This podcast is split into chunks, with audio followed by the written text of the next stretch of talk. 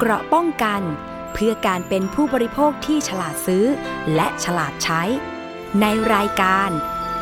ภูมิคุ้มกัน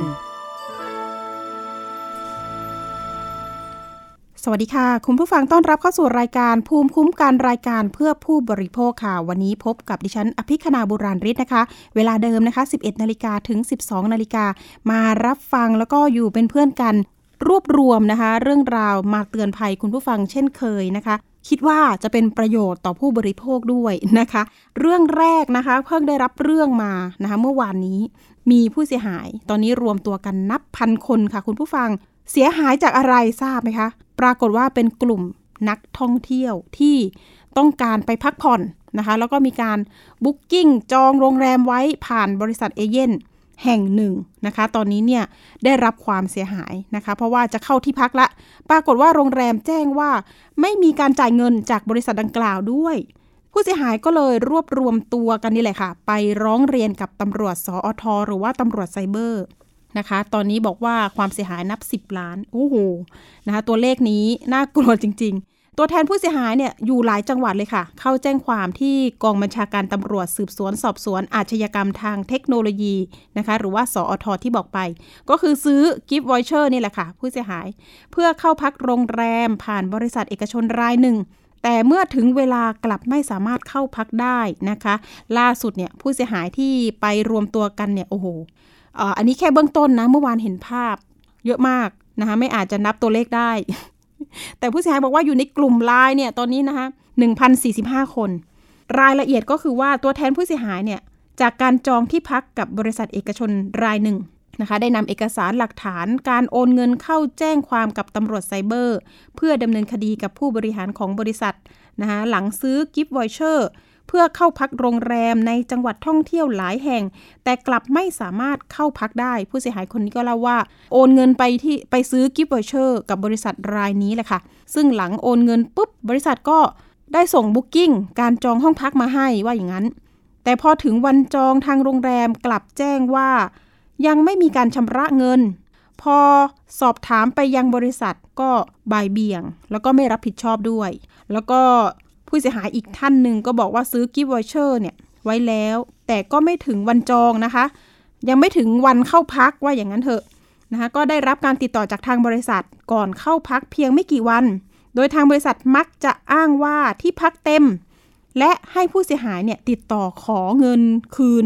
พร้อมแจ้งว่าจะหักค่าดำเนินการเนี่ยร้อยละ 20 และต้องรอประมาณ 90ถึง120 วัน โอ้โหนะผู้เสียหายก็ตั้งข้อสังเกตแล้วค่ะว่า นี่เป็นการขายกิฟต์วอเชอร์เพื่อเก็บเงินจากผู้เสียหายไปแล้ว แต่ไม่จองที่พักแล้วหาเหตุผล เพื่อคิดค่าดำเนินการหรือดึงระยะเวลาการคืนเงิน เพื่อนำเงินไปหมุนเวียนหรือไม่นะคะ อันนี้ก็ตั้งข้อสังเกตกัน นอกจากนี้นะคะปัญหาเนี่ยผู้เสียหายก็เข้ารวมกลุ่มกันนะเนาะอย่างที่บอกไปความเสียหายหลัก 10 ล้านขึ้นไปนะคะ ซึ่งขณะนี้ก็ไม่สามารถติด ต่อบริษัทดังกล่าวได้นะคะ เห็นบอกว่าข้อมูลล่าสุดบอกว่า มีการประกาศปิดบริษัทไปแล้วนะ บริษัทปิดไปแล้ว ประมาณช่วง 5 พฤศจิกายนที่ผ่านมา แต่ทีนี้ก่อนจะปิดเนี่ย มีข้อมูลว่ามีการโพสต์ขาย gift voucher อยู่นะคะอ่าอันนี้ตำรวจรบกวนตรวจสอบให้หน่อย ส่วนทางด้านตำรวจไซเบอร์เนี่ย นะคะศูนย์รับเรื่องเนี่ยก็บอกว่าจะตรวจสอบข้อเท็จจริงนะคะ หากพบว่าเป็นการกระทำผิดเนี่ยก็จะดำเนินการตามกฎหมายตามขั้นตอนอย่างจริงจังนะคะ ตอนนี้ก็พยายามสอบปากคำผู้เสียหายให้ได้มากที่สุด เพื่อรวบรวมพยานหลักฐาน เพื่อที่จะหาข้อเท็จจริง แล้วสาวไปถึงตัวเจ้าของบริษัท มีผู้เสียหายบางคนนี่บอกว่าเคยไปกับบริษัทนี้มาแล้วนะ หลาย ๆ ปีก่อน ก็ไว้เนื้อเชื่อใจกันได้ เพราะว่าเคยไปมาแล้ว ซึ่งตอนนั้นเนี่ยราคากิฟต์วอเชอร์เนี่ยมันก็ไม่ได้ถูกกว่าในปีที่โควิด -19 มานะคะอะราคาปกติเลยนะคะในการซื้อในการจองเพื่อที่จะไปเที่ยว ทีนี้ปรากฏว่าล่าสุดเนี่ยช่วงโควิดลงมาเนี่ยเขาก็บอกว่ามันราคามันก็เหมือนจะถูกลงนะ แล้วก็มีการโอ้โหโปรโมชั่นเยอะแยะมากมาย เอาละเรามีตัวแทนผู้เสียหายดีกว่ามาเล่ามาบอกกันนิดนึงว่า เอ๊ะไปจับไปจองไปซื้อ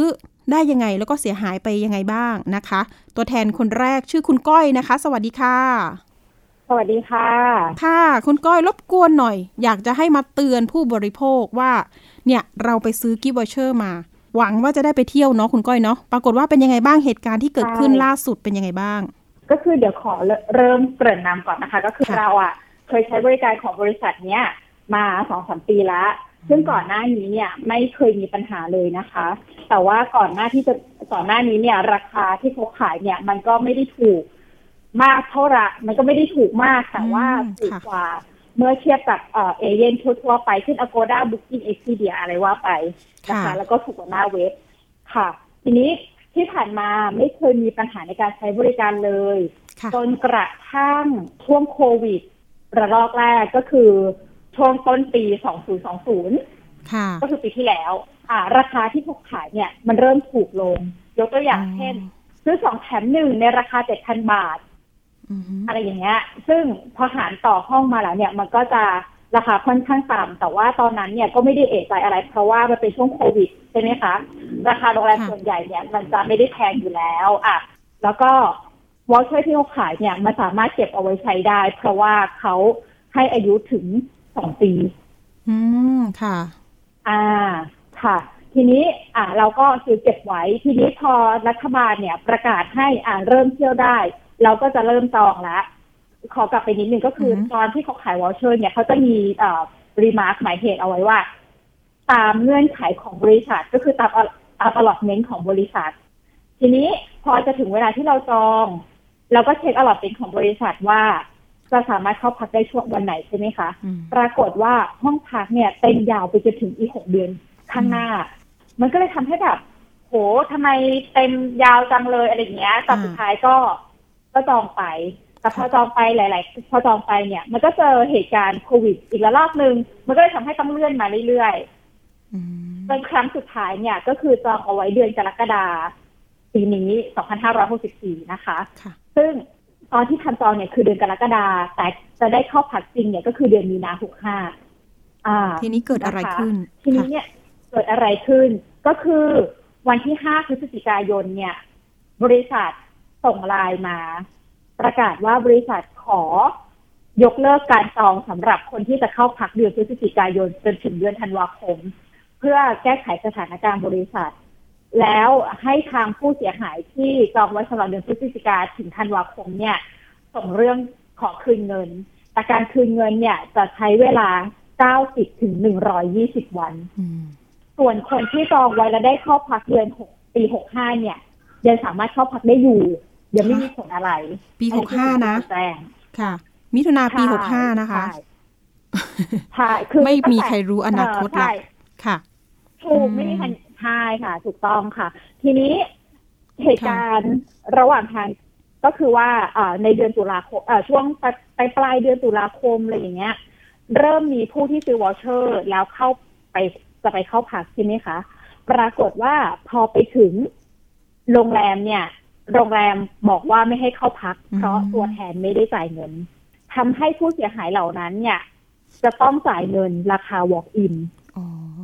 อ่า แล้วทางบริษัทตัวแทนก็บอกว่าจะชำระเอ่อเงินที่ซื้อวอเชอร์ เนี่ยเข้ามาคืนให้ แต่ก็อย่างที่บอกไปต้องใช้เวลา90ถึง120วันค่ะ นานให้เป็นทำเดือนเดือนให้ดำเนินการทำเรื่องค่ะคืน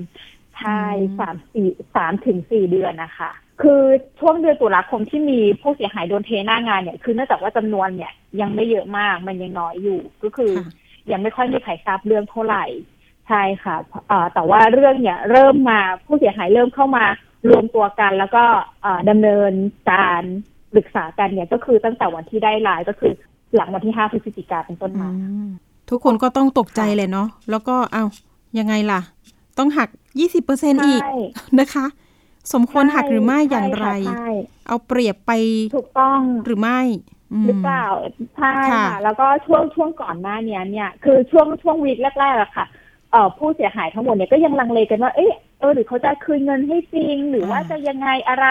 ค่ะอ่าก็ยังลังเลกันอยู่ว่าจะทำยังไงกันอะไรเงี้ยค่ะ เพราะว่าตอนนั้นเนี่ยเอ่อทางบริษัทเนี่ยยังมีการติดต่อกลับมาบ้าง ถึงแม้จะช้าแต่ก็ยังมีบ้างนะคะ แต่ว่าหลังๆเนี่ยเราเริ่มรู้สึกกันว่า การติดต่อกลับมาเนี่ยก็คือเป็นการ copy paste ข้อความอ๋อค่ะตอบกลับมาเหมือนแบบระบบอัตโนมัติ อ่าจนล่าสุดเนี่ยก็คือผู้เสียหายบางส่วนนะคะ ก็มีแบบ การไปติดตามจนถึงจะอ่าบริษัทที่เขาจดทะเบียนตั้งไว้นะคะ ก็พบค่ะว่าปิดไปเป็นปีแล้วอ้าวเหรอคะอ่า ทีนี้ใช่ปิดไปค่ะเป็นปีแล้วก็ทีนี้เนี่ยก็ใช่ทีนี้พอสืบไปก็ทราบว่าอะเขามีการเช่าบ้านอยู่ณที่แห่งหนึ่ง ซึ่งตอนณเดือนพฤศจิกายนเนี่ยยังมีคนอยู่ค่ะแต่ว่าที่ทราบข่าวล่าสุดก็คือเพิ่งย้ายออกไปได้ไม่นานอืมคุณก้อยพอกลาจะยเป็นทราบว่าตอนนี้เนี่ย ค่ะเป็นยังไงคะตอนนี้เท่าที่ทราบจากผู้เสียหายที่คุยกันเนี่ย ก็คือตอนนี้ไม่สามารถติดต่อได้ทุกช่องทางอืมคุณก้อยแล้วก่อนหน้านี้ค่ะ ที่เราเคยไปได้จริงเนี่ย ดูแล้วเนี่ยการทำงานของเขาเนี่ยทำผ่านออนไลน์อย่างเดียวไหมคะ หรือว่าเคยติดต่อโทรคุยกันไหมคะสำหรับตัวก้อยนะคะก้อยออนไลน์อย่างเดียวเลยอ๋อค่ะใช่เราไม่เคย เพราะว่าเราไม่เคยมีปัญคือก่อนหน้านี้เนี่ย ก็คือเป็นการซื้อออนไลน์แล้วก็ให้บริการดีนะคะ รวดเร็วอืมไม่มีไม่เคยมีปัญหาอะไรเลยค่ะเราถึง มีความเชื่อใจในการที่จะแบบกลับไปซื้อกับเขาอีกอืมใช่ไหมตอนแรก ๆ ที่ว่าอืมได้ไปใช่ไปได้จริงเนี่ย ตอนนั้นราคามันก็ปกติใช่ไหมแล้วการบริการเบื้องต้นตอนนั้นเป็นยังไงคะจองดีค่ะบุ๊กกิ้งให้เราคือถามอะไรตอบเร็วใช่อ่าใช่ค่ะ แล้วข้อดีของเขาเนี่ยก็คือตอนนั้นที่มองเห็นข้อดีของเขาทำ คือหลายคนอาจจะสงสัยว่าอ้าวแล้วทำไมถึงจองกับเอเย่นทำไมถึงไม่จองกับโรงแรมหรืออะไรว่าไป คือเนื่องจากว่าราคาอย่างที่บอกไปค่ะ ว่าราคาเขาจะต่ำกว่าหน้าเว็บอืมของโรงแรมตรง หรือว่าเอเย่นที่อยู่ในโลกออนไลน์ ที่เราใช้กันอยู่ทั่วไปนะคะ คือเขาจะต่ำกว่าหลักพันอะไรประมาณนี้ค่ะ แล้วเขาเนี่ยสามารถที่จะให้เลื่อนเข้าพักได้หนึ่งครั้งยกตัวอย่างเช่นถ้าเราจองวันเนี้ย แล้วเราไปไม่ได้ เราสามารถเลื่อนได้หนึ่งครั้งหนึ่ด้งวยครั้ง ซึ่งเราก็เคยผ่านบริการพวกเนี้ยมาหมดแล้ว ซึ่งเขาก็สามารถทำให้ได้หมดอืมมันเลยเกิดความเชื่อใจเชื่อใจในการที่จะแบบเออใช่ในการที่จะกลับไปซื้อซ้ำกับเขา แต่ว่าโดยส่วนตัวก็มาเริ่มเอะใจอีกทีหนึ่งเนี่ยก็คือก่อนที่เขาจะปิดบริษัทก็คือช่วงปลายปลายช่วงเนี้ยค่ะ ช่วงกลางๆปีสองห้าหกสี่เนี่ยเขาก็จะมีออกโปรโมชั่นมาเรื่อยๆเลยนะคะอืมแล้วราคาเขาอะค่อนข้างน่าสนใจค่ะเราก็จะแบบ เอ้ยขอดูหน่อยสิว่าตารางของโรงแรมเนี้ยว่างวันไหนบ้างค่ะคือแต่ละโรงแรมที่ส่งมาเนี่ย ก็คือหกเดือนขั้นต่ำเหมือนทุกที่เลย แล้วพอเราบอกว่าอะถ้าอย่างนั้นเราเปลี่ยนโรงแรมซิเราขอเปลี่ยนเป็นถ้าเป็นโรงแรมนี้ล่ะคะขอดูตารางหน่อย สิ่งที่ได้คำตอบก็คือเขาบอกว่าใช้ตารางเดียวกัน คือคือซึ่งในความเป็นจริงอะค่ะ เรารู้กันอยู่แล้วว่าห้องว่างของแต่ละโรงแรมมันไม่มีโอกาสที่จะเท่ากันได้อืมันไม่มีโอกาสที่จะเหมือนกัน ถูกไหม ก็เลยเริ่มสะกิดใจตั้งแต่ตอนนั้นว่าแบบเฮ้ยคืออะไรทำไมถึงเป็นแบบนี้ เราก็เลยไม่ซื้ออะไรเพิ่ม เราก็เลยเก็บจำที่เราซื้อเอาไว้ครั้งแรกครั้งเดียวหมายถึงว่าเอ่อซื้อซื้อไว้ครั้งที่พลาดเนี่ยค่ะค่ะคุณก้อยซื้อไปเท่าไหร่ใช่ที่อันเดียวเราไม่ซื้ออะไรเพิ่มเลยที่ตัวเลขเสียหายของล่าไม่สุด ของก็เจ็ดพันแต่ว่าอืมผู้เสียหายคนอื่นเยอะกว่านี้เยอะเยอะกว่านี้ใช่ไหมเป็นหลักหมื่นด้วย เอาล่ะเรามีสายคุณอุ๋มอีกสายหนึ่งเดี๋ยวเราไปพูดคุยพร้อมกันนะคะ คุณอุ๋มสวัสดีค่ะ สวัสดีค่ะ คุณอุ๋มเห็นว่าวันนี้ไปแจ้งความที่ตำรวจไซเบอร์ด้วย หรือว่าตำรวจสอทใช่ค่ะตอนนี้เป็นยังไงบ้างคะค่ะยังก็ยังอยู่ยังให้ปากคำอยู่ที่นี่อยู่นะคะยังอยู่ที่ตำรวจอยู่ตั้งแต่สิบโมงอ๋อใช่ค่ะ ผู้เสียหายวันนี้ไปกันกี่คนใช่คะแต่ว่าเออวันนี้มาทั้งหมดสิบสองท่านค่ะอืมค่ะ คุณอุ๋มนี่ก็ก็จะมีเสียเงินไปความเสียหายต่างกันไปประมาณเท่าไหร่นะคะ คุณอุ๋มประมาณแปดหมื่นค่ะโอ้โหค่ะ คุณอุ๋มไปกี่คนคะเยอเลย ไปกี่คนหมายถึงว่าไปพักใช่ไหมคะใช่ค่ะอ๋อเข้าพักอะค่ะจริงๆเป็นการซื้อโปรโมชั่นเอาไว้เรื่อยๆอืมเนอะเพราะว่าอุมอะตอนแรกเคยซื้อจากตัวแทนของเขาที่เขาขายให้บริษัทนี้อย่างเงี้ยค่ะเราก็เลยได้รู้จักบริษัทนี้แล้วก็เลย add ไลน์ official ไป ทีเนี้ยเขาก็จะมีโปรโมชั่นส่งมาเรื่อยๆเลยค่ะอืมทีนี้เราก็เนอะช่วงโควิดเราก็ไม่ได้ไปไหนเราก็เห็นว่าโรงแรมมันถูกมากอะไรเงี้ยค่ะ ก็เลยซื้อเก็บไว้ เพราะว่าเขาอะจะซื้อเอ่อจะทำ voucher เนี่ยค่ะ เป็นระยะเวลาแบบปีสองปีอะไรเงี้ยค่ะค่ะ ซื้อวันนี้เอ๊ะแบบอยู่อืมจะมีสิทธิ์เข้าพักจนถึงสิ้นปีสองห้าหกหกอะไรเงี้ยค่ะ ค่ะ เห็นมีค่ะแล้วเบาะก็เลยซื้อแสเก็บไว้เห็นมีเบาะแสก่อนวันที่5พฤศจิกายนที่ผ่านมาบอกว่ามีการประกาศขาย gift voucher อีก อันนี้จริงหรือไม่คะจริงค่ะคืออืมมาเป็นวันนี้เป็นไลน์ออกมาให้ทางทางตำรวจไซเบอร์เขาดูเลยว่า ในวันที่หนึ่งวันที่สองวันที่สามอะค่ะ คือมีออกโปรโมชั่นทั้งวัน โปรโมชั่นแบบหกเจ็ดโปรโมชั่นต่อวันอย่างเงี้ยค่ะ ซึ่งในความเป็นจริงแล้วอะถ้าถ้าคุณทราบดีว่าบริษัทคุณขาดสภาพคล่องแล้วกำลังจะเตรียมประกาศยกเลิกห้องเนาะคุณก็ไม่ควรจะต้องมาแบบประกาศขายโปรโมชั่นถี่ขนาดนี้ คืออันเนี้ยมันทำให้เจตนาเห็นว่าเจตนาที่จะโกยเงินครั้งค่ะสุดท้ายอะไรอย่างเงี้ยค่ะ เหมือนก่อนที่ระดมจะประกาศยกเลิกเหมือนระดมเงินยังไงไม่รู้นะใช่ค่ะแล้วทีนี้การโอนใช่เงินนี่ก็คือโอนไปบัญชีของของใครเอ่ยเป็นบริษัทหรือชื่อเป็บุนคคลโอนบัญชีบริษัทค่ะ เป็นบัญชีบริษัทอ๋อ Get Together ค่ะค่ะที่กสิกรไทยอ่าสาขา ก็เป็นบัญชีของบริษัทนี้เลยเนาะทีนี้ใช่จค่ะริง ๆ แล้วเนี่ย ตอนนี้ติดต่อไม่ได้เลยใช่ไหมคะ คือตอนเนี้ยติดต่อยากมากค่ะ คือถ้าเป็นไลน์เนี่ยจะติดต่อจะตอบกลับแบบสามวันค่ะสี่วันห้าวันอะไรอย่างเงี้ยค่ะอืมแล้วก็เบอร์ของเอเจนซี่ที่เป็นเบอร์ศูนย์สองค่ะ ก็คือเหมือนปิดทำการไปแล้ว คุณอุ๋มมองเหมือนคุณค่ะก้อยไหมกรณีว่าอะจะคืนเงินให้นะแต่ว่าต้องขอหักค่าเปอร์เซ็นต์เนี่ย ค่าดำเนินการเนี่ยยี่สิบเปอร์เซ็นเนี่ย นะ แล้วก็ให้รอเก้าสิบวันถึงร้อยี่สิบวัน มองว่ามันไม่เป็นธรรมกับผู้บริโภคยังไงบ้างคะคุณอุ๋มโอ้อันนี้คือไม่เป็นธรรมมาก ๆ เลยค่ะ คือ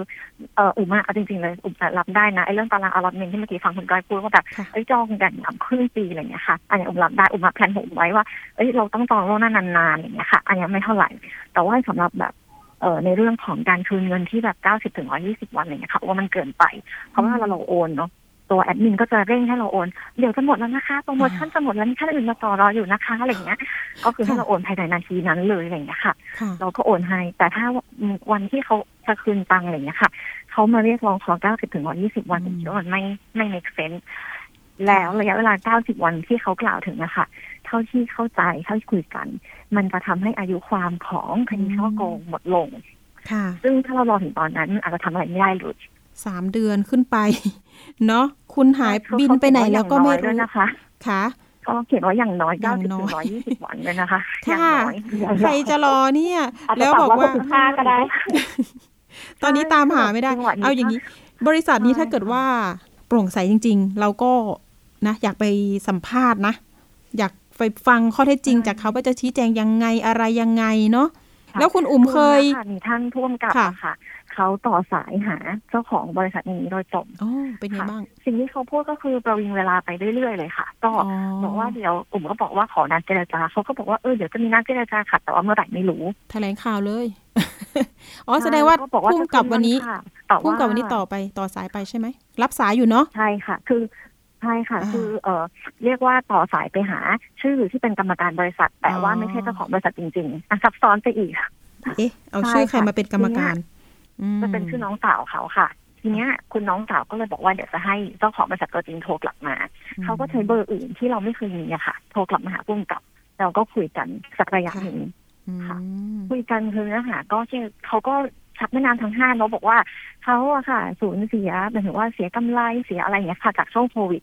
ซึ่งเอาจริงๆเลยอะถ้าดูกันแบบแฝงๆก็คือเขาไม่ได้เสียอะไรจากช่วงโควิด นอกจากเสียค่าพนักงานสามคน ที่นั่งตอบแทนเพราะว่าเขาไม่ใช่โรงแรมเขาไม่กระทบเนาะแต่เขาอะอ่าได้ผลประโยชน์เต็มๆเลย เพราะว่าคนไม่ได้ไปไหน คนก็ซื้อ voucher เก็บไว้ก็คือโอนเงินให้เขาไปเก็บไว้ โดยที่ยังไม่ได้เข้าพัก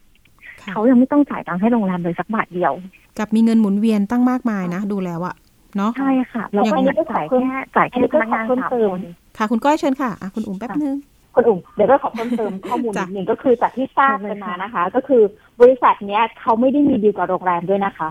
ไม่ได้ดีลตรงกับอ่าโรงแรมคือโดยปมกติเนี่ยใช่ไม่ได้ดีลตรงกับโรงแรม คือที่ที่เราซื้อเนี่ยเพราะเราเข้าใจว่าเขาว่าทำ contract กับโรงแรม เขาจึงสามารถทำราคาได้ต่ำลง คือเราเข้าใจในจุดนั้นกันทีนี้อ่าคือที่อ่าแต่ทีนี้เนี่ยพเข้าอใจมีเหมืผู้อนกันเสียหายใช่ไหมคุณอุ๋มอ่าทีนี้เนี่ยพอโดนผู้เสียหายผู้เสียหายที่ไปโดนเทหน้างานเนี่ยเขาไปเห็นมาว่าอ้าวจริง ๆ แล้วเนี่ยบริษัทเนี้ยจองผ่านเอเย่นรายอื่นอ๋ออย่างเช่นสมมติก้อยจองเข้าไปอย่างเงี้ย คือที่เขาจองไปเขาก็ผ่านอโกด้าซึ่งราคาที่เขาจ่ายให้โรงแรมแพงกว่าที่เราซื้อ voucher กับเขาเยอะมาก อืมอ่าใช่ค่ะ อันนี้ก็คือวันนี้เห็นหลักฐานในการที่เขาเอาหลักฐานมา ส่วนตัวเคสของอุ๋มเองอะค่ะ อุ๋มต้องมีเข้าพักที่ยูเขาใหญ่ตอนวันที่ 26 พฤศจิกายนที่ผ่านมาค่ะค่ะ แต่ว่าพอมีประกาศออกมาน้องอุ๋มก็ติดต่อไปหาโรงแรม ตรงนั้นก็บอกว่ามี booking จริง แต่ว่าเขาไม่จ่ายเงิน อ่าทีนี้อุ๋มก็เลยติดต่อไปหาเกตว่าจะเอายังไง เราต้องยังไงต่อคือมันใกล้มากแล้วอะไรอย่างเงี้ยค่ะเขาก็เลยบอกว่าถ้าจะเข้าพักอะค่ะ จะต้องเข้าพักตามเรทโรดเรทราคาที่โรงแรมแจ้งเขามา ก็คือเขาส่งหนังสือมาให้เลยนะคะ ว่าโรงแรมอะโค้ดเขามาเท่าไหร่อืมโรงแรมอะค่ะโค้ดเขามาที่9,500บาทต่อสองคืนอืมค่ะโอ้โหส่วนเงินที่เขาจะคืนให้อุ๋มอะค่ะ ก็คือคืนมาทั้งหมดเลยสามใบ แต่คืนมาให้แค่ห้าพันสองร้อยี่สิบาทค่ะ จากแปดหมื่นนะเหรอซึ่งมูลค่ามันอันแบบอันนี้หักยี่สิบเปอร์เซ็นต์เนี่ยนะคุณอุ๋มเอออุ่มคิดว่าโดนหักเหมือนกันค่ะคือไม่รู้ว่าหักหักด้วยเหตุผลอะไร อืมอืมอันเนี้ยคือจริงๆเราเป็นผู้เสียหายถมว่ตัดเปอร์ซ็นต์แปดหมื่นไหมอ่าเขาไม่น่าจะหักเราเนาะใช่ค่ะใช่แล้วแปดหมื่นนะคะ มันมันมันค่ะไม่ใช่บุ๊กิ้งอันเดียวค่ะ มันสะสมกันมาเรื่อยๆ อย่างโปรโมชั่นที่เขาออกมาค่ะ ที่ผมโดนไปหนักๆเลยก็คือวีวิลล่าเอ่อสองห้องนอนที่เป็นพูวิลล่าเนาะ เอ่อราคาสองหมื่นเก้าพันเก้าร้อยบาท แต่ว่าให้เครดิตเงินคืนที่สองหมื่นเก้าพันเก้าร้อยเท่ากันอืมแล้วก็เอาไปใช้เป็นอืมส่วนลดในการจองห้องพักครั้งหน้าได้ค่ะสูงสุดสามพันบาท คุณอุ๋มคะแล้วตำรวจไซเบอร์เขาสรุปค่ะว่ายังไงคะ สุดท้ายแล้ว คือตอนเนี้ยค่ะ เรามีเอ่อทางตำรวจนะคะเขา create QR code ใหม่เพื่อที่จะรวบรวมผู้เสียหาย ที่มีผลเสียหายเกิดขึ้นจริงแล้ว อย่างอือฮึเช่นโดนเทแล้วโดนยกเลิกแล้วอะไรอย่างเงี้ยค่ะเพื่อจะรวบรวมแล้วก็เข้าใจว่าเราจะได้สอบแบบเอ่อสอบปากคำเพิ่มเติมอีกทีหนึ่ง ค่ะ แต่ดูแล้วเข้าข่ายเป็นช่อโกงประชาชนไหมคะ ฟันธงหรือยังเอ่ยตำรวจเอ่อทางทางตำรวจอะค่ะยังไม่สามารถฟันธงได้อืมเพราะว่าตอนเนี้ยเขาต้องสอบปากคำเนอะแล้วก็รวบรวมเอกสารของทั้ง 12 คนอย่างเงี้ยค่ะ ขึ้นไปให้ทางผู้กำกับเอ่อเขาเอ่อทางผู้การเขาพิจารณาอีกทีนึงว่ามันเข้าข่ายช่อโกงประชาชนหรือเปล่าอืมค่ะ อย่างน้อยวันนี้เขารับสายเราด้วยนะเนี่ย ใช่ไหมคะ แต่ก็คืออาจจะแบบเอาจริงๆเอ๊ะนะคะแก้ผมคิดว่าอืม ผมคิดว่าเป็นเพราะว่าเขาทราบว่าเราเนี้ยเรามาสอทออืมเขาถึงเตรียมรอรับสายเพราะถ้าไม่งั้นเขาไม่ถ้าเขาไม่รับสายเลยเนี่ย ก็แปลว่าค่ะเขาติดต่อไม่ได้อ่าบริษัทปิด แล้วมันจะเข้าข่ายกันค่ะช่อโกงอย่างรวดเร็วค่ะ แล้วดูเนอะถ้าเกิดเขารับสายวันเนี้ยค่ะค่ะ เขาก็ยังสามารถพูดโน้มน้าวได้ว่าเออมันเกิดอะไรขึ้นอ่าค่ะอาจจะต่อรองเป็นคดีแพ่งไหมยังไงอะไรอย่างนี้ แต่จริง ๆ แล้วดูใช่ดูการระดมเงินของเขาเนี่ยดูต้องดูเรื่องพรบการฟอกเงินด้วยนะ ใช่ผมอ่าคิดว่าจะเข้าข่ายหรือไม่เส้นทางการเงินของเขาอะไรอย่างเงี้ยค่ะ แต่ผมก็ไม่แน่ใจว่ามันจะต้องเทคไทม์อะไรมากน้อยแค่ไหนนะคะค่ะ ทีนี้ชื่อเนี่ยเราก็มันมันโชว์แค่ชื่อกรรมการบริษัทถูกไหม แล้วคนที่เป็นเจ้าของจริง ๆ เนี่ยมันมีเป็นเอ่อกรรมการร่วมไหมคะในบริษัท ในใบจดทะเบียนนะคะไม่มีเลยค่ะ เป็นชื่อน้องสาวเขาคนเดียวค่ะอ๋อแต่ว่าวันเนี้ยที่ทางผู้กำกับโทรไปคุยด้วยอะค่ะ เขาเป็นคนพูดเองยอมรับเองแล้วเราก็อัดคลิปเสียงไว้เนาะอ๋อว่าเขายอมรับว่าเขาเป็นเจ้าของที่ดำเนินกิจการนี้ไม่งั้นน้องสาวคุณจะโดนคดีด้วยนะเออใช่ค่ะเอาละผมคิดว่างานนี้อาจจะค่ะต้องอาจจะต้องลากเข้ามาหมดอืมคุณอะคุณก้อยทิ้งท้ายหน่อยคุณก้อย เตือนภัยค่ะประชาชนผู้บริโภคที่จะซื้อ gift voucher แบบนี้หน่อยว่า ยังไงดีรวมถึงให้ทางเจ้าของบริษัทออกมารับผิดชอบอย่างไรดีคะคุณก้อยคะโอเคคือตอนนี้นะคะสำหรับประสบการณ์ส่วนตัวเนี่ยก็คือ หลังจากนี้ถ้าเกิดว่าต้องการจะซื้อวอเชอร์โรงแรม แนะนำว่าให้ซื้อกับโรงแรมโดยตรงค่ะน่าจะเป็นทางออกที่ดีที่สุดใช่ค่ะค่ะแล้วก็สำหรับเจ้าของบริษัทนะคะ ถ้าเกิดได้ยินอยู่อะค่ะ คือถ้าเกิดว่าไม่มีเจตนาที่จะช่อโกงตามที่ตัวเองพูด ให้ออกมาแสดงตัว แล้วก็ ชี้แจงว่าเกิดอะไรขึ้น และผู้เสียหายทั้งหมดที่คุณนำเงินไปสิบกว่าล้านบาทเนี่ย เมื่อไหร่จะได้คืนค่ะ คุณอุ้มค่ะ คุณอุ้มบ้าง ก็อย่างน่าจะเป็นอย่างที่คุณก้อยบอกค่ะ ก็ถ้าจะซื้อ voucher โรงแรมตอนนี้ก็เข็ดมาก ก็ซื้อตรงน่าจะดีกว่าค่ะ อาจจะราคาไม่ได้ถูกเท่าเนอะแต่ว่ามันก็มันก็ปลอดภัยกว่าอะไรอย่างเงี้ยค่ะอืมปลอดภัยกว่าค่ะใช่แล้วสิ้นปีนี้เอ่อมีสิ่งที่แพลนไปไหนไหมคะจะบอกเจ้าของค่ะคุณอุ้มสิ้นปีนี้สิ้นปีนี้มีค่ะ แล้วก็จริงๆต้องบอกว่าแบบมีแพลนทั้งปีหน้าเลยที่จองอ๋อกับเขาไว้อืม แบบปุ่มซื้อแบบไม่ยั้งเลยค่ะคืออ่าเอาไว้ใช่เต็มไหมปีค่ะใช่ค่ะเสร็จปุ๊บก็คือโดนที อันนี้ก็คือเฟลหนักมากอืมก็นั่นแหละค่ะก็เดี๋ยวกำลังจะซื้อตรงจากโรงแรมแทน คุณอุ๋มก็เชื่อใจเขาด้วย เพราะว่าเคยเคยเดินทางไปกับบริษัทนี้อยู่ใช่ไหมเอ้ยเคยใช้บริการบริษัทนี้อยู่ใช่ไหมค่ะอืมใช่คืออันนี้ก็เป็นความโง่ของผมผมเคยได้เคยใช้แค่หนึ่งใบอืมหนึ่งใบ แต่ว่ามันเป็นช่วงอ๋อโควิดเนอะเราก็เราก็คือเราก็ไม่ได้คิดว่าเอ้ยมันจะ เป็นอะไร เพราะว่าโควิดค่ะมันไปไหนไม่ได้อยู่แล้ว ก็เลยยิ่งเห็นว่าเอ้ยโควิด มันโปรโมชั่นถูก เพราะว่าโรงแรมเขาอาจต้องการเงินหมุนอะไรอย่างเงี้ยค่ะ ก็รีบซื้อเก็บไว้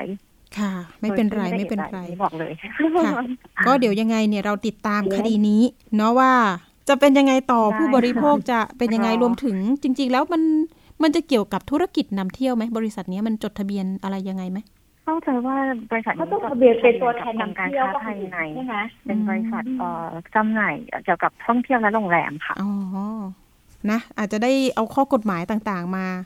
มาดูด้วยว่ามันเข้าข่ายความผิดอะไรยังไงบ้างเนาะแต่ถ้าทางบริษัทจะสามารถเจรจากับผู้เสียหายได้เนี่ย ก็เป็นทางออกที่ดีเนาะจะได้ทยอยเงินคืนให้กับผู้เสียหายได้ นะคะ เอาละวันนี้ขอบคุณทั้งคุณก้อยแล้วก็คุณอุ๋มนะคะ ที่มาเป็นตัวแทนผู้เสียหายมาบอกเล่ามาเตือนภัยผู้บริโภคกันในวันนี้ด้วยนะคะ ขอบคุณทั้งสองสายเลยนะคะขอบคุณมากๆเลยขอบคุณทางไทยพีบีเอสด้วยนะคะ ที่วันนี้กรุณามามาเอ่อช่วยแนะนำต่างค่ะ เป็นกำลังใจให้ค่ะขอบคุณทุกคนค่ะค่ะค่ะ เดี๋ยวขอบคุณสิ้นปีนี้มากให้เที่ยวค่ะให้เที่ยวให้สนุกก่อนนะคะ อย่าเพิ่งเครียดเอาละค่ะขขออบบคุคุณณค่ะค่ะขอบคุณค่ะค่ะขอบคุณค่ะค่ะ เป็นกำลังใจให้ พี่ๆน้องๆผู้เสียหายเนาะอย่าเพิ่งเครียดกันเดี๋ยวสิ้นปีนี้จะไม่สนุกสนานเนาะบางคนก็นี่แหละค่ะ เขาใหญ่บ้างนะภาคใต้โซน เพชรบุรี หัวหินก็เตรียมมีคนไปเที่ยวกันเยอะนะ รวมถึงภาคเหนือ แต่ไม่เป็นไรผู้เสียหายบอกว่าต้องจองที่พักนะคะปลอดภัยที่สุดคือจองกับโรงแรมโดยตรงนะคะ ยังไงโรงแรมตอนนี้ก็ ถ้าเป็นไฮซีซั่นเนี่ย เอ๊ะ ราคามันจะยังไงนะคะ อย่าเพิ่งขึ้นราคาเยอะนะคะนะะสงสารเราหน่อย เดี๋ยวผู้บริโภคไม่มีตังค์ไปจ่าย ตอนนี้ก็เป็นผู้เสียหายเยอะเป็นพันคนเอาไม่ใช่ เอาละอันนี้ก็เห็นใจซึ่งกันและกันเนาะ แล้วก็เดี๋ยวตามต่อกับทางตำรวจไซเบอร์ตอนนี้สร้าง QR code ให้แล้วนะ ผู้เสียหายที่อยู่ในกลุ่ม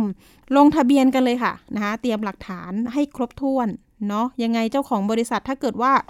เจรจาได้เจรจาดีกว่านะคะ อย่าเป็นคดีความกันเลยเนาะเอาละไปเรื่องต่อไปเรื่องนี้เตือนภัยออนไลน์ สั่งซื้อ ผ้าห่มนวมจากเพจ BN Shop 88 ไม่ได้คุณภาพเลยค่ะ ไปติดตามจากสกู๊ปเรื่องนี้ค่ะนี่เป็นคลิปจากหนึ่งในผู้เสียหายที่ได้รับผ้าห่มนวมจากร้าน BN Shop 88 ไม่ตรงกับที่โฆษณาไว้ เช่นเดียวกับนางสาวปูนามสมมุติ เล่าถึงภาพสินค้าที่ได้รับ หลังสั่งซื้อผ้าห่มนวมจาก Facebook ชื่อเพจเจ็บพอแล้ว Facebook เดียวกับ BN Shop 88 นางสาวปูเล่าว่าเธอเป็นแม่ค้าออนไลน์ เมื่อเห็นโฆษณาการขายผ้าห่มนวมกันหนาวราคาถูกทาง Facebook อ้างว่ามาจากตลาดโรงเกลือจังหวัดสระแก้ว จึงทักไปสอบถาม ด้วยจำนวนยอดผู้ติดตามหลักหมื่นคน บวกกับโปรโมชั่นที่อ้างว่าซื้อ 1 แถม 1 ในราคา 250 บาททำให้เธอเชื่อใจและโอนเงินให้กับร้านค้าทันที แต่เป็นเวลากว่า 2 เดือนนางสาวปูถึงจะได้รับสินค้า และเมื่อได้รับของกลับไม่ตรงตามที่โฆษณาไว้ ไม่ตรงกับที่สั่ง แล้วก็บอกถามเขาว่าสั่งอีกรายหนึ่งทำไมได้รายนี้เขาไม่ตอบเลย เขาเงียบเงียบทุกอย่าง แต่เขาไม่บล็อกนะ ในไลน์เขายังไม่บล็อก เขาเพิ่งมาบล็อกตอนที่เขาเอารูปเราไปทำไม่ดีอะเขาเอารูปเราไปใช้แบบไหนยังไงบ้างคือคือพอเขามีไลน์ปุ๊บในเพจอะเขาจะไม่ได้ใช้รูปเขาหรือว่ารูปอะไร แต่เขาจะใช้รูปเราอะ ในไลน์เพื่อที่จะตอบคำถาม ตอบคำถามกับคนที่เขาสั่งของในไลน์แต่ก็ พี่ก็แคปหน้าจอไว้หมดนะ เพราะว่าในที่น้องเขาอะเขาขึ้นเขาขึ้นมาเขาก็แคปไว้ว่าทำไมเป็นรูปพี่อะไรอย่างเงี้ยไง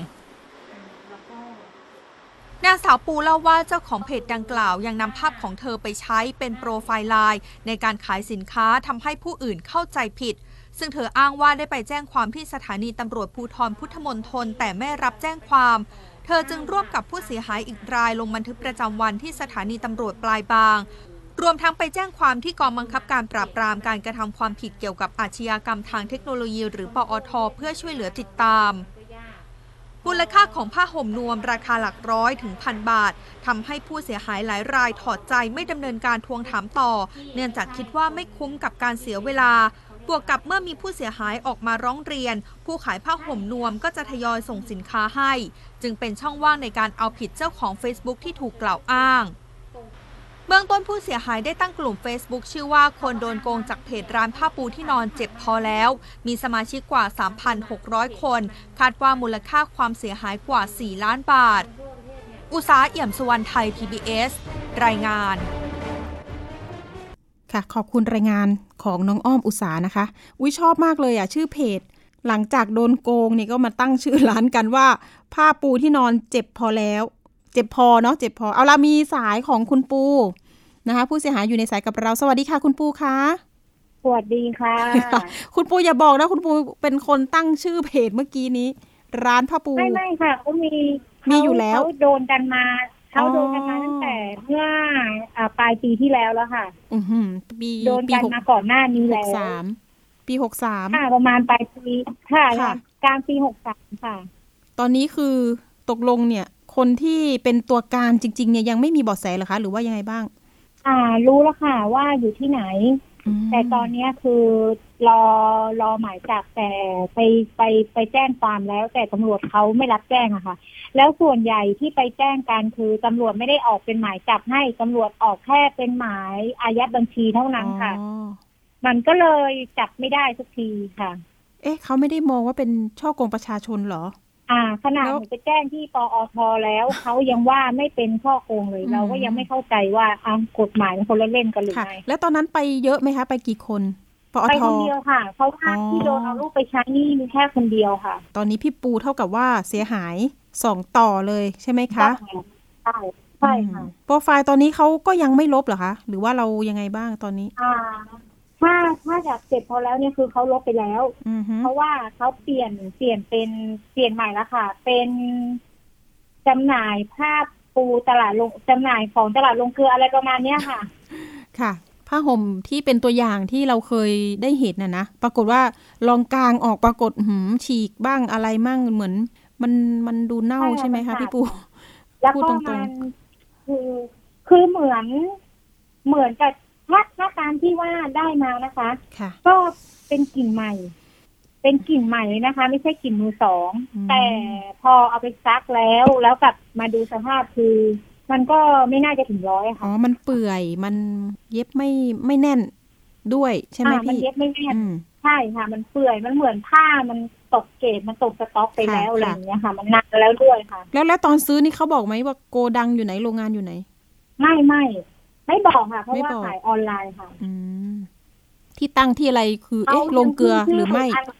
อันอันที่อันเดิมที่เขาทำเพจเสร็จพอแล้วเนี่ยเขาที่อยู่อยู่กรุงเทพนะคะ จริงๆค่ะนอกจากพี่ปูแล้วเนี่ยก็มีผู้เสียหายอีกหลายคนมาก ๆ ใช่ไหมคะ ค่ะประมาณอืมสามพันแปดร้อยคนแล้วก็โดนล่ายังมีค่ะ โดนล่าสุดนี่เขายังมีอยู่ คือเขายังโพสต์ขายเป็นปกติอยู่ค่ะอ๋อเอ๊ะเดี๋ยวนะ เบอร์บัญชีค่ะเนี่ยตรงกับเจ้าของร้านไหมคะ อ่ามันมันจะมีอยู่สามบัญชีค่ะสามบัญชีคือหนึ่งเป็นบัญชีของตัวเขาเองอืมค่ะ แล้วก็อีกอีกสองบัญชีจะเป็นบัญชีของแฟนเขากับน้องแฟนเขาค่ะอ๋อจริง ๆ ก็ไม่ได้ซับซ้อนเนาะเหมือนกับว่าเขาก็ใช้ตัวจริงนี่แหละ ใช้ญาติพี่น้องค่ะครอบครัวตัวเองใช่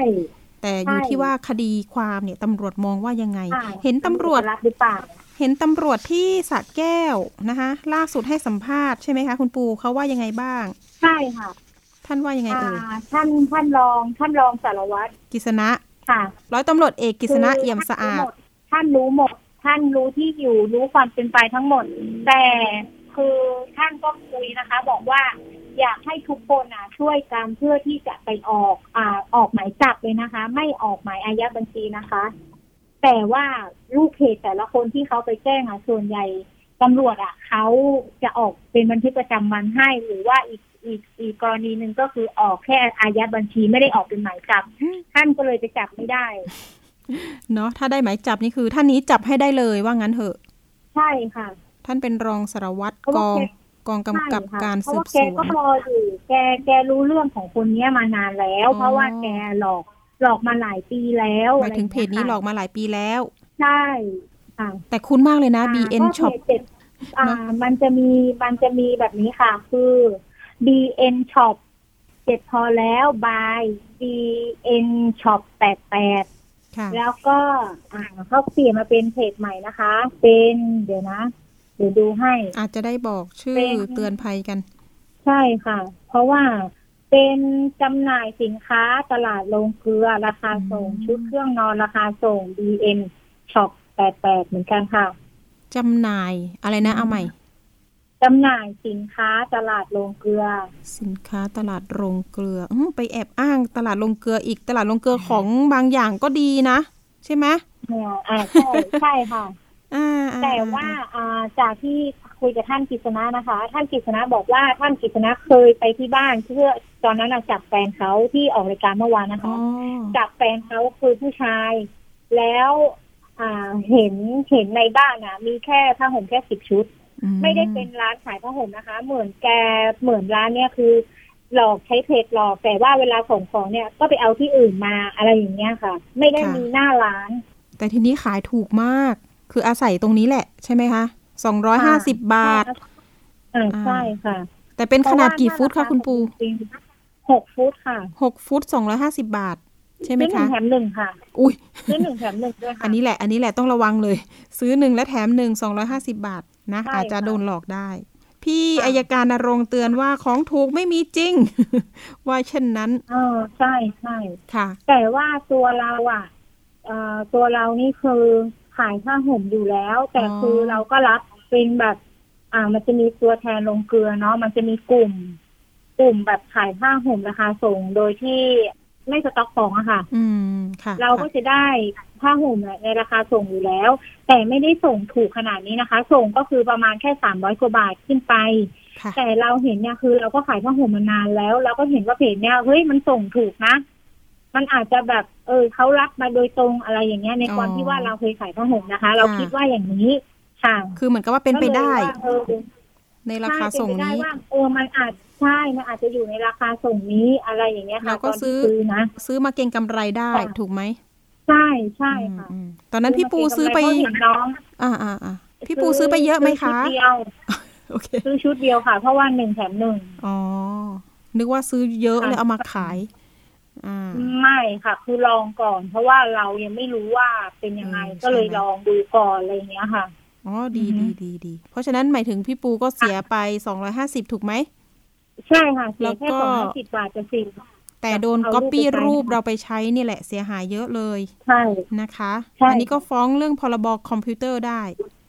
นะอ่าคะไปแจ้งไปแจ้งที่ปอทปอทไม่รับค่ะอืมปอทบอกว่าไม่ใช่เราไม่ได้เป็นผู้เสียหายค่ะค่ะ เราไม่ได้เป็นผู้เสียหายค่ะแต่เป็นรูปเรานะ เอองงใช่อะงงไหมทีนี้เออสอนอในท้องที่ล่ะคะคนมองพี่ปูสอนอในท้องที่ล่ะคะอะอยู่ที่ไหนพี่ปูอยู่แถวไหน สอพอในท้องที่ไม่รับแจ้งเลยค่ะ เขาไม่รับเลยสอนออะไรเขาบอกอะเขาไม่ว่างสอพอพุทธมณฑลค่ะสอพอพุทธมณฑลใช่ไปล่าสุดดีไหมเดี๋ยวประสานให้พุทธมณฑลใช่ไหมอะใช่เออเดี๋ยวให้นักข่าวประสานผู้กำกับสอพอพุทธมณฑลให้แล้วพี่ปูไปแจ้งความนะใช่หนึ่งนะ จริง ๆ เรื่องเอารูปไปใช้นี่คือผิดพรบคอมพิวเตอร์นะ เราเราเอาผิดได้นะ ใช่ใช่แล้วมีใช่แคปก็เจอร์คิดมี เหอนกันนะคะมีเขาเรียกหลักฐานหมดแล้วเนาะถูกไหมใช่อะค่ะมีหลักฐานหมดอ่าแล้วเรื่องเงินการโอนไปเรื่องรอง แต่ทีนี้เนี่ย เราต้องมีพยานผู้เสียหายเนี่ยโอ้โหสามพันกว่าคนเนี่ย จริง ๆ ก็อยากให้ไปหาตำรวจไซเบอร์เนาะแต่ทีนี้ตำรวจท่านกฤษณะเนี่ยท่านรองสารวัตรกองกำกับการสืบสวนตำรวจภูธรจังหวัดสระแก้ว หรือว่าปฏิบัติหน้าที่ศูนย์ปราบปรามอาชญากรรมทางเทคโนโลยีตำรวจภูธรภาคสองเขาเขาไม่ได้มีอำนาจในการที่จะ อะมารวมคนหรืออะไรต่างๆ ใช่ไหมแกเคย แกเคยโพสต์ในกลุ่มนะคะ ว่าขอให้รวมคน แต่ว่าแกอยู่สระแก้วเนาะอืมแกจริง ๆ ในความเป็นจริงอะแกก็อยากให้แกอยากทำอ๋อแต่ว่าคือแต่ละคนอยู่ต่างจังหวัดหมดคนนี้ค่ะเขาจะจะคือจะโพสต์เพจเนี่ย คือจะไม่ได้อยู่ในวงของสระแก้วเลยค่ะ จะเอาแบบอ๋อกรุงเทพปริมณฑลกับต่างจังหวัดที่ว่าอยู่ไกลๆอะไรอย่างเงี้ยค่ะอืมอืมอืม นั่นแหละ มันต้องแกก็เลยดูไม่เรื่องมีใครไปแจ้งที่สระแก้วว่ามันไกลใช่ไหมเออไม่เป็นไรค่ะแต่ทีนี้เดี๋ยวต้องดูแหละว่าผู้เสียหายรวมตัวกันได้หรือเปล่าที่กรุงเทพอาจจะต้องให้ไปหาตำรวจไซเบอร์เพราะว่ายยากเนาะลองแล้วค่ะอะไม่เป็นไรลองแล้วยากเพราะว่าไม่เป็นไร เพราะว่าแต่ละคนเนี่ยคือยอดเขาน้อย อ่า ก็เหมือนกับเขาไม่อเข้าใจยากเสียเวลาอะไรค่ะ เข้าใจแต่ปล่อยคนแบบนี้ไปก็ทำอีกอะนะเอาละเตือนภัยกันไปคุณปูที่แล้วค่ะคุณปูอย่างนี้ เดี๋ยวถ้าเกิดว่า ให้ไปแจ้งความที่พุทธมณฑลเนี่ย น่าจะได้อยู่ เนาะเดี๋ยวให้ทีมข่าวลองประสานให้ก่อน เผื่อได้ความคืตบอนหน้านี้โทษนะคะตอนนี้อ่านัดนัดกับตำรวจไว้จะไปที่ดอนเมืองค่ะ คุณปูเตือนภัยได้ค่ะคนซื้อของหน่อยเนาะแล้วก็รวมถึงพรบคอมที่เขาทำแบบนี้อะเตือนภัยสั้น ๆ ได้เลยค่ะ ค่ะ ผู้ที่ชอบซื้อของออนไลน์นะคะ คือเราก็รู้อยู่ว่ามีของถูกอะหลายประเภท มีของเข้ามาขายกันเยอะ แต่แต่อยากให้ทุกคนน่ะ ดูดูหน่อยว่า ถ้ามันถูกเกินความจำเป็นอย่างเช่นผ้าห่มเนี่ย ปกติแล้วอะ เราต้องซื้อในราคาหกถึงเจ็ดร้อยบาท คือจากที่ดูเกรดแล้วอะไม่ไม่น่าราคาไม่น่าจะต่ำขนาดนี้ อันนี้ก็ขอยกเป็นตัวอย่างนะคะค่ะก็ดูดูสินค้ากับราคาให้มันบรรสลานมซ์กันควรกันนะค่ะคะวันนี้ก็ขอบคุณคุณปูมากๆนะคะ ที่มาช่วยกันเตือนภัยผู้บริโภคนะคะ คุณปูคะเป็นกำลังใจให้ค่ะคุณปู ค่ะ สวัสดีค่ะ สวัสดีค่ะ เอาละไปช่วงต่อไปกันเลยนะคะ ช่วงคิดก่อนเชื่อกับดรแก้วกังสดานอัมภัยนักพิษวิทยาและคุณชนาทิพย์ไพรพงศ์วันนี้ มีเรื่องราวของสารสกัดถั่ว ลดน้ำหนักได้จริงหรือนะคะ ไปติดตามค่ะ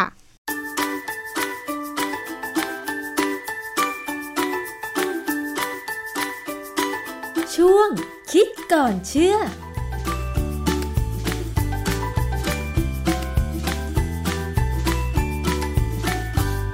บกันในช่วงคิดก่อนเชื่อกับดรแก้วกังสดานนภัยนักพิษวิทยากับดิฉันชนาทิพไพรพงศ์ค่ะ วันนี้เรามาคุยเกี่ยวกับเรื่องของผลิตภัณฑ์เสริมอาหารที่มีการโฆษณาของการลดน้ำหนัก เคยได้ยินโฆษณานี้ไหมคะว่ามีสารสกัดถั่วช่วยลดน้ำหนักได้ และเกิดข้อสงสัยไหมคะว่า เอ๊ะ มันเป็นสารสกัดอะไรยังไงกันแน่ทำไมมันถึงช่วยลดน้ำหนักได้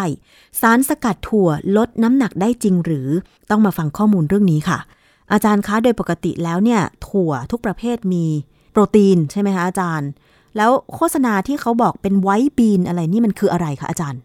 คือวันนี้สิ่งที่ผมจะเล่าให้ฟังเนี่ยนะมันมีสองประเด็น ประเด็นที่หนึ่งเนี่ยเกี่ยวกับถั่วโดยตรงว่ามันช่วยลดน้ำหนักได้ไหมกับอีกประเด็นหนึ่งก็คือความผิดพลาด ซึ่งไม่จะเกิดจาก Google Google เนี่ยมันทำให้เราเข้าใจผิด คือมันมีผลิตภัณฑ์เสริมอาหารตัวหนึ่งที่เขาใช้สารสกัดจากถั่วชื่อ Physiolus vulgaris คำว่า Physiolus vulgaris เนี่ยมันหมายถึงถั่วหลายอย่าง ไม่ใช่ถั่วอย่างเดียว เขาจะมีการจำแนกย่อยลงไปว่าเป็นถั่วขาวถั่วแดงถั่วอะไรก็ตามนะ ถั่วพวกนี้เนี่ยฝรั่ง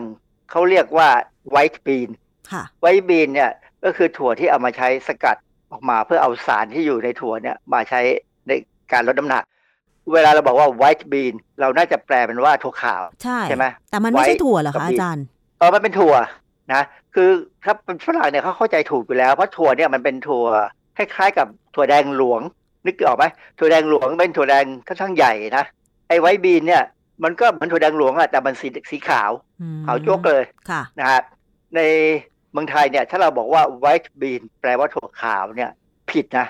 ผิดเพราะอะไร เพราะคำว่าถั่วขาวเนี่ย ในบ้านเราเนี่ยมีต้นไม้อยู่ต้นหนึ่ง เป็นไม้เป็นพืชยืนต้นที่ถั่วขาว ในวิกิพีเดีย สารานุกรมเสรีเนี่ยเขาพูดเลยว่าถั่วขาวหมายถึง Bruguiera cylindrica มันเป็นพืชยืนต้นนะคนจันทบุรีเขาจะเรียกว่าประสักขาวอ๋อคนใต้จะเรียกว่าโปรงหรือโปรยอ๋อคนมาลายูที่สตูลจะเรียกว่าปรุยเพชรบุรีเรียกว่ารุ่ยค่ะอะไรเงี้ยคือลักษณะเขาเป็นไม้ยืนต้นที่เอาเนื้อไม้เนี่ยมาใช้ในการก่อสร้างนะส่วนผลมันผลมันจะเอามาเมื่อเขาขูดเอาผิวออกเนี่ย เขาจะไปนึ่งและคลุกกับมะพร้าวกับเกลือกินเป็นขนมอ๋อมันคนละเรื่องกับถั่วขาวในความเข้าใจของเราว่า white bean นะค่ะไม่ใช่ มันคนละตัวกับถั่วขาวของฝรั่งใช่ไหมอาจารย์ คนละตระกูลกันเลย คนละแบบกันตอนนี้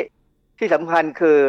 มันมีเอ่อก็มีเว็บไซต์หนึ่งเขาให้ข้อมูลว่า white bean ของฝรั่งก็คือ b r u g i a r a s i l e n t i c a คือเขาไปเอาข้อมูลของคำว่าถั่วขาว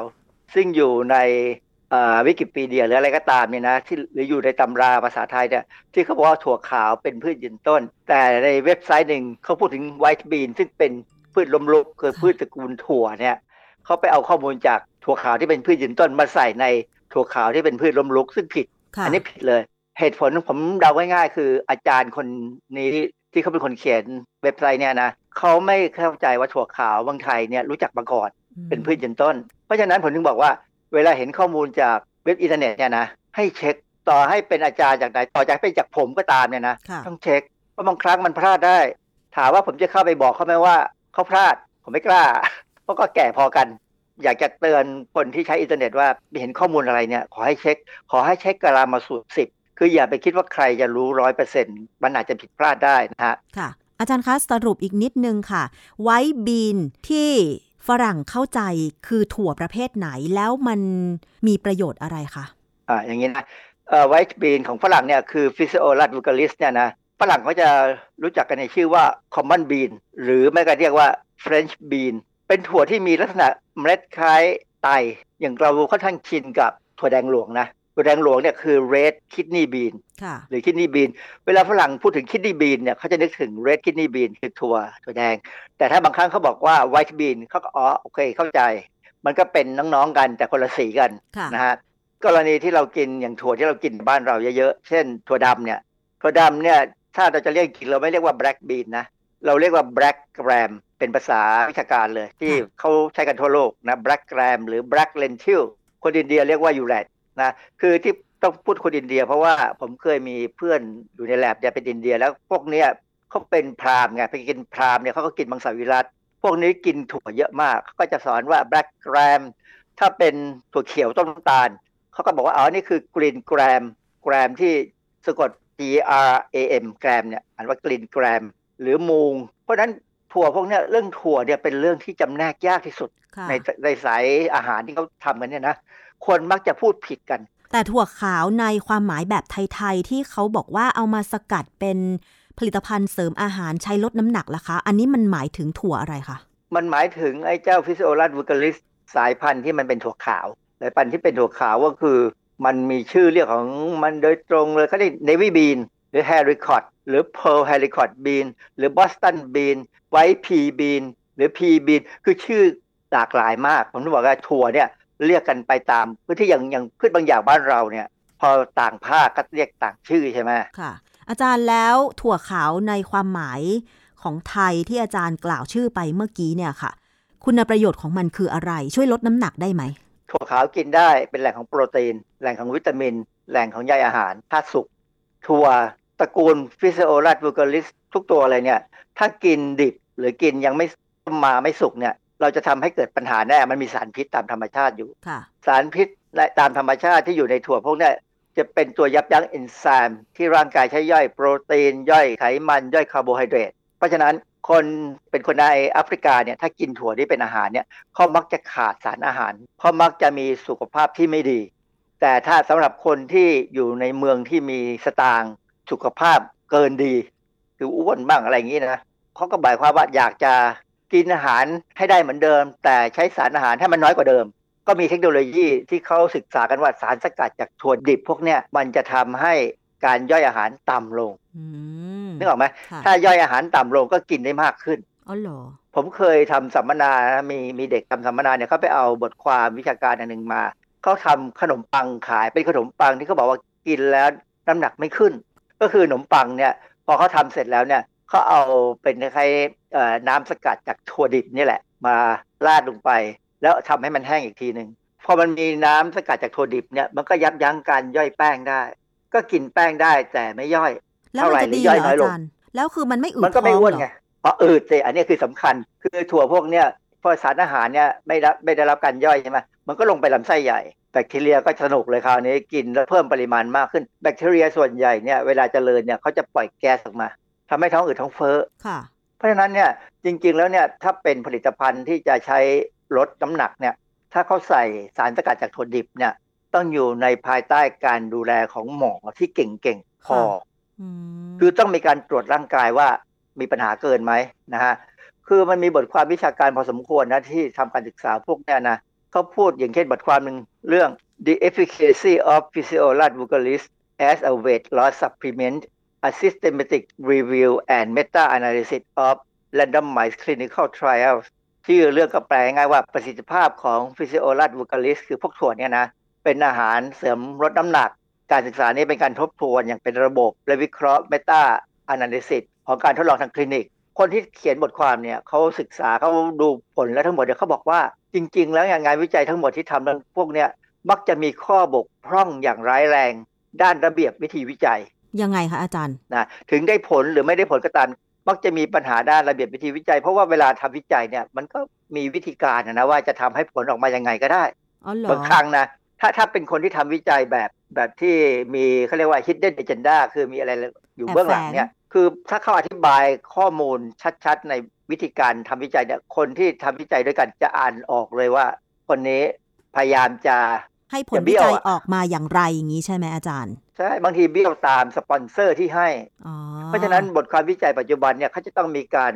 ระบุเลยว่า การวิจัยชิ้นนี้ไม่มีอะไรนะ ไม่มีความลำเอียง เพราะได้เงินจากที่อื่นหรืออะไรเงี้ยเขาจะดีแคลร์จะประกาศทุกคนค่ะ แล้วผลวิจัยเรื่องนี้ที่ออกมาว่าอาจจะมีอะไรแอบแฝงอยู่เขา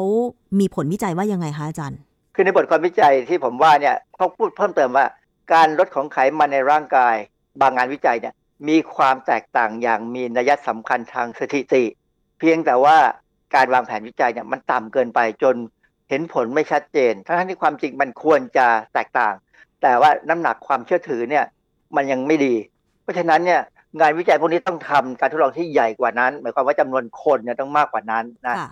ก็หมายความว่างานวิจัยเรื่องถั่วขาวที่อาจารย์ยกมาคือเชื่อถือไม่ได้เหรอคะอาจารย์ เออมันเชื่อถือได้ในบางกรณี ผมบอกแล้วไงว่า มันอยู่ที่ว่า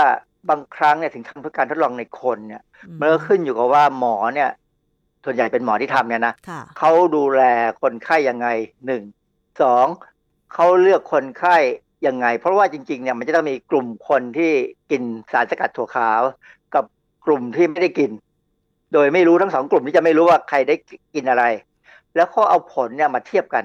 ค่ะคือการทดลองแบบที่เป็นดับเบิลบรายเนี่ยนะก็จะทำให้งานออกมาเนี่ยเชื่อถือได้ไหม แต่ส่วนใหญ่ในงานวิจัยอาจจะไม่ดีถึงขนาดนั้น เพราะว่าเออการหาคนมาศึกษาบางครั้งก็ลำบากนะค่ะ หรือว่าบางครั้งนี่ก็เป็นไปตามสปอนเซอร์อ่านะฮะคืออย่างกรณีของการศึกษาเรื่องไขมันทำให้มีปัญหาเกิดโรคหัวใจเนี่ยเพิ่งมารู้กันเมื่อไม่กี่ปีนี่เองว่างานวิจัยที่ผ่านมาสามสี่สิบปีเนี่ยบางงานเนี่ย มันมีการแบบลำเอียงไปตามสปอนเซอร์อ๋อเหรอเพื่อทำให้เห็นว่าน้ำตาลเนี่ยอันตรายอ๋อเหรออะไรอย่างเงี้ยค่ะอืมอืมเพราะฉะนั้นเนี่ยมันต้องสืบสวนสอบสวนกัน คือบางงานวิจัยบางทีเนี่ยคนบางคนเนี่ยโอ้โหดูเป็นนักวิจัยที่เก่งกล้านะแต่มีการเปิดเผยที่หลังว่างานวิจัยเขามั่วก็มีอืมีผมผมจริงผมก็อยากจะเอาเรื่องนี้มาคุยให้ฟังเหมือนกันนะว่า มีเป็นตัวเป็นตนหลาย ๆ คนเลย แล้วมีเว็บไซต์ที่คอยจับผิดพวกนี้ด้วยซ้ำนะค่ะ อาจารย์คะโดยสรุปแล้วสารสกัดถั่วขาวที่บอกว่าช่วยลดน้ำหนักได้ เมื่ออาจารย์อ่านงานวิจัยแล้วพอจะสรุปได้ยังไงบ้างคะว่า แบบไหนถึงจะมีส่วนที่จะพอทำให้ลดน้ำหนักได้หรือว่าแบบไหน ดูแล้วไม่น่าเชื่อถือค่ะอาจารย์ เอาสมมติงี้ง่าย ๆ สมมติกาแฟที่เขาผสมสารสกัดจากถั่วขาวมาขายเราเนี่ยค่ะเวลาเราชงเนี่ยเราใช้น้ำร้อนใช่ไหมใช่ไอสารสกัดพวกเนี้ยส่วนใหญ่มันทนความร้อนไม่ค่อยได้ อ๋อ มันก็จะเสื่อมสภาพนะไปใช่ไหม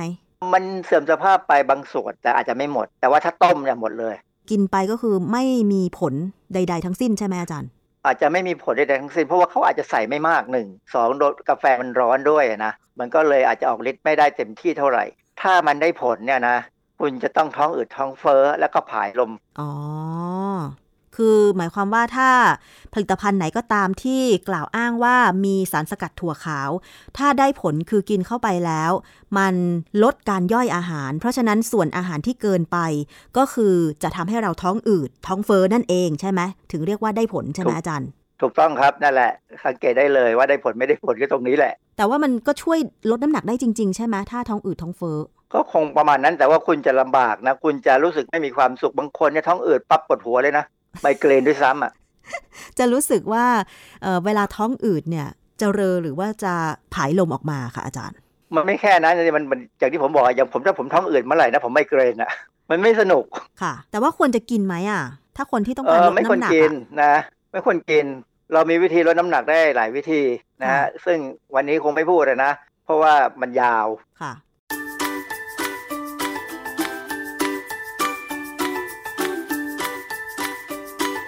ช่วง คิดก่อนเชื่อ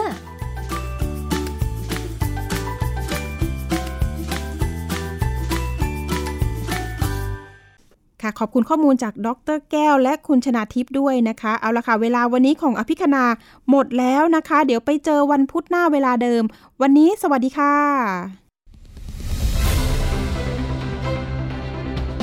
ติดตามรายการได้ที่ www.thaipbspodcast.com แอปพลิเคชัน Thai PBS Podcast หรือฟังผ่านแอปพลิเคชัน Podcast ของ iOS Google Podcast Android Podbean SoundCloud และ Spotify ติดตามความเคลื่อนไหวของรายการและแสดงความคิดเห็น โดยกดถูกใจที่ facebook.com/thaipbspodcast